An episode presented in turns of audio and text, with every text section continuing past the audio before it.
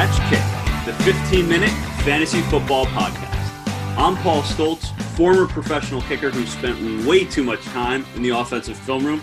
And I'm Anthony LaFriere, an award winning sports reporter who never believed Jimmy Graham was truly a tight end. This week's episode, we are reviewing our tight end rankings. Real quick before we start the episode, though, we have officially posted our 2020 draft cheat sheets. Go ahead to the website, click the tab to get the cheat sheet sent to you. Simply submit your name and your email address, and we'll send it your way. Before we get rolling, if you haven't already done so, please hit the subscribe button on YouTube. And check out our social media accounts on Instagram and Twitter. They're at FCK Podcast. And our website is www.fckpodcast.com. Tight ends today, Anthony. Before we get started on our rankings, I'd just love to hear some of your theories around drafting tight ends because I know historically in our conversations, you and I think similarly about it. We were never the ones to be taking Gronk with a first round pick or anything. So, how are you viewing it? Are, are you looking to take a Kittle or a Kelce or someone in one of the first couple rounds this year? Absolutely not, Paul. We definitely are pretty in line when it comes to our philosophy on tight ends. I think the earliest I've ever drafted a tight end was in the fifth or sixth round. And even that was Jason Witten, like at the absolute apex of his career. My philosophy on tight ends are your best of the best of the best tight ends they really have the value of about a wide receiver two. I would rather use that pick in the second and the third or the fourth round on that wide receiver two, and then wait another five to eight rounds and draft a, a tight end that's maybe ranked seventh or eighth overall. He's still a solid starter, but he's not going to be that much worse than, you know, a top flight tight end. Yeah, you know, I, I use the same argument that I did for Lamar Jackson. If you had a tight end this year who was going to score 10 points per game or even eight, seven or eight points per game more than every other tight end, there's an argument to be made on positional value. But I think tight end is reasonably deep this year. And I don't think that you're going to see that. I would much rather in round two or in round three, even take my number two running back or my number one receiver. Again, the running back position fades talent wise quickly this year. So that's my recommendation is wait on tight end, see if you can catch one of these guys. And we're going to go through our ranks as well as our sleeper tight ends. And maybe you guys can grab one of these later in the draft as we recommend to. So, Anthony, we're going to start real quick. Rapid fire, hit me with your one through five tight ends. So one through five. At number one, I have George Kittle, the people's tight end. Number two, Travis Kelce. Number three, Zach Ertz. Number four, Darren Waller. And number five, Mark Andrews. Again, we do not confer before we give our rankings. As we have said in the past, Anthony, I have the exact same one through five on my rankings. Wow, that's awesome, dude. That's hilarious. so I'll start some commentary since I was expecting to disagree with something. I was expecting I had Darren Waller higher up because I thought you were going to have Engram crack your, crack your top five. Um, let me talk about Waller real quick. I know I did in a previous episode, but one thing with Waller and Kelce is they're one of two tight ends out of the top 15 to actually play in all 16 games last year. What I like about Waller and Kelce is they get them out into um, receiving situations. Waller plays a lot of what's called the Z receiver, where he goes out wide. So he's not even he's not really in these in the middle of uh, traffic scenarios, which is where a lot of the tight ends have gotten hurt in recent years. And they've had a lot of injuries. One thing I want to talk about, I've noticed in the early drafts that Kelce was kind of coming off the board first, but I put Kittle ahead of him, aside from the fact that The Rock loves him. I think he's just more of a focal point of that San Francisco offense this year. There's no more Emmanuel Sanders there. I think Jimmy GQ feels safe throwing to him, and rightfully so. He doesn't have the competition. He'll be the man in that offense. Kelce, there's just too many other guys that have to eat in that offense. Yeah, I like that a lot. Kittle is certainly the focal point. The other thing with Kittle is he is without question. I think everybody has seen film on Kittle blocking. He's the best. It's not even close anymore. He is literally almost as good as having a second tackle. When when when you see teams put six uh, offensive linemen in for a goal line play, Kittle is that good of a blocker. And so what happens is when he's what's called chipping and bumping the DN coming off the side, you know, it creates a lot of distraction and he can peel off of that and get hit on some short routes from from Jimmy G and take it down the sideline. All right, I'm going to hit the 6 through 10 now. I know we're going to disagree on a few, but I'm going to go 6 through 10 and you can go ahead and comment on what you think. My number 6 is Evan Engram, of course, pending that he stays healthy. 7 Hunter Henry, pending that he stays healthy. My 8 is somebody that I think is going to really break out this year in TJ Hockenson. He's a great athlete. He runs routes like Gronk does, but he's less lumbering. He's a better overall athlete than Gronk is. My number nine is my sleeper tight end this season, and that's Hayden Hurst in the Atlanta offense. And I'll get into why shortly. And my number 10 is Tyler Higbee. I'll let you react because there is somebody that I am clearly leaving off my top 10 who I believe everybody else has in their top 10. I, you know, dude, I think you have a really nice list. For some strange reason, I'm not clicking on the obvious person you you left off the list.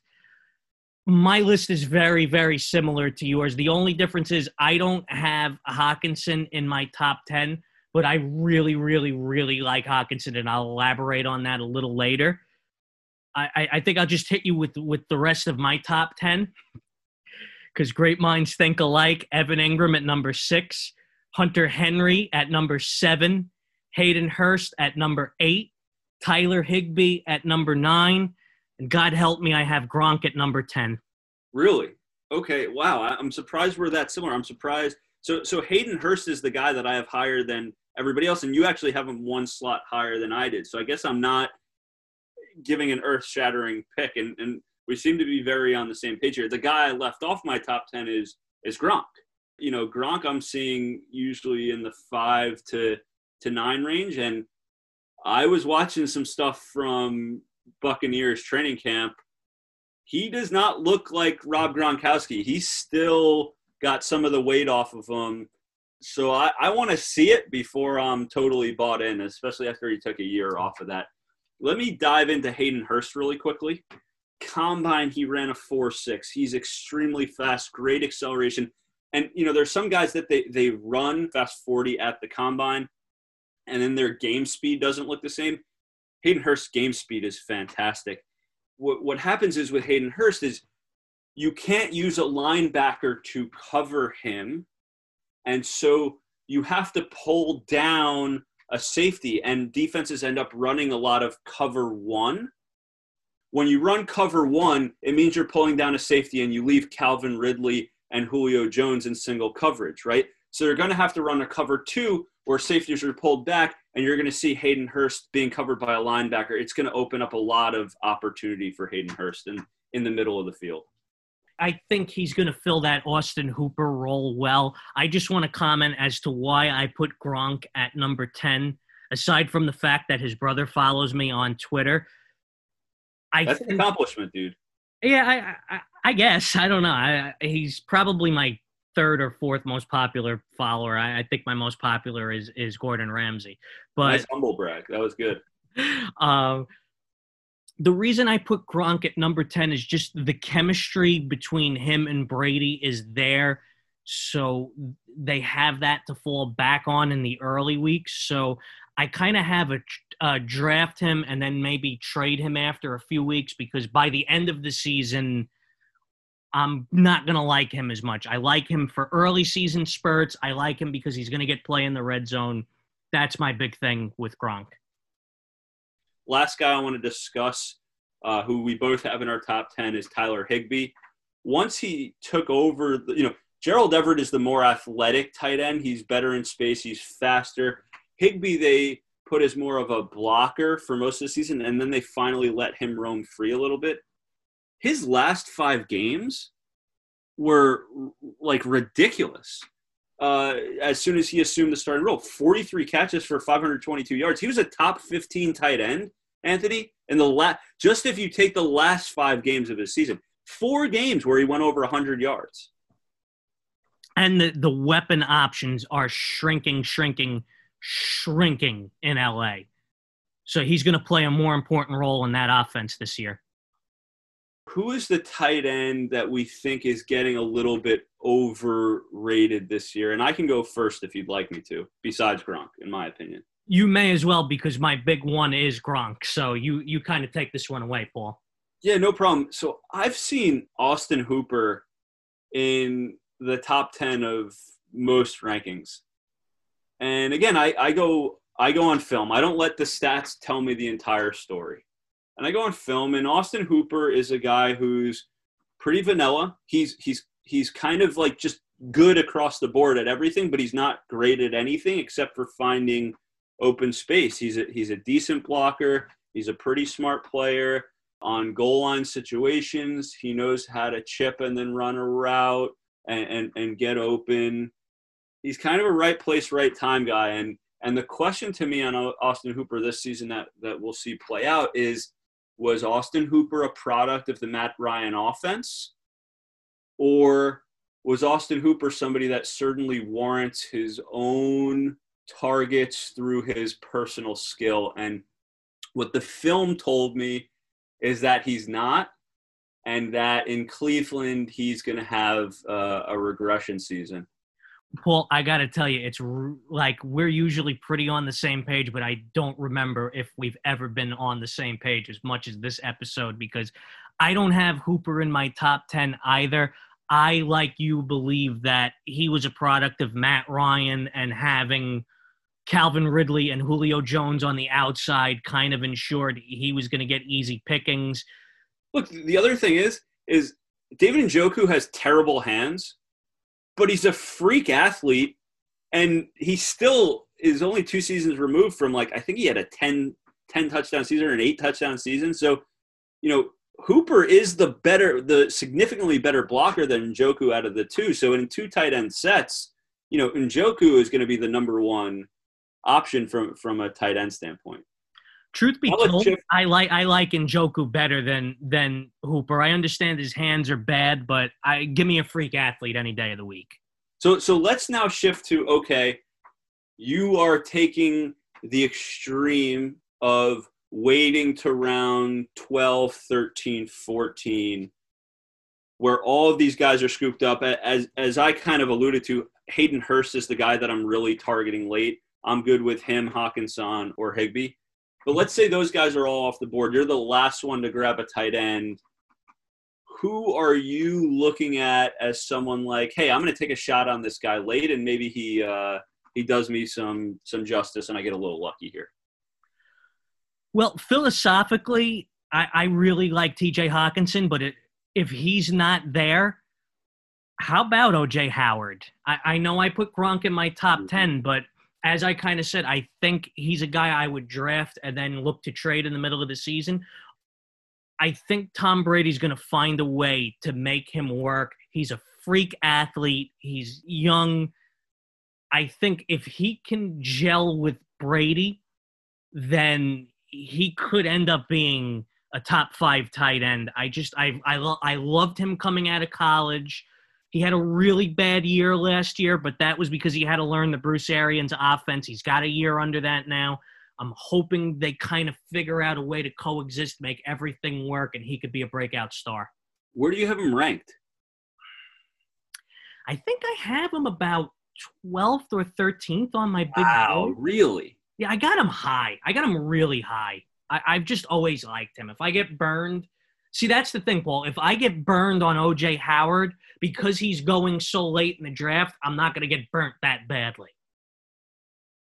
Wow. Yeah. I mean, look, I wouldn't take him as my number one tight end. but I, yeah, I could look. Th- there is a world in which OJ Howard's raw tools turn into a strong performance. I just, I think this guy has just not spent enough time, doesn't spend enough time in his playbook. He hasn't taken the time at the in the few years he's been at the NFL level to really hone his craft and work hard. You know, I, am I'm, I'm not a believer in him, but look, if you want to take a shot at him late with Adam late in the draft as as a true sleeper player, eh, I don't hate it. And that's exactly what I would do. I mean, this is a guy, and Paul's seen me do this in quite a few drafts where I'll take my starting tight end in like the third or fourth to last round, like that, those last rounds right before you have to take your defense and your kicker. I'll take a tight end and be like, I'll take a giant home run swing. If I hit, great. If not, I'll hit the wire and see what's on the waiver wire. So I'm going to give a, I'm to name a few players that I think are pretty young and could have a, a breakout year. Look, eh, Noah Fant is extremely talented. He's not in the best offense with a rookie quarterback and a mediocre offensive line, but he's really talented, right? So, so he's one that most people have in their top 12.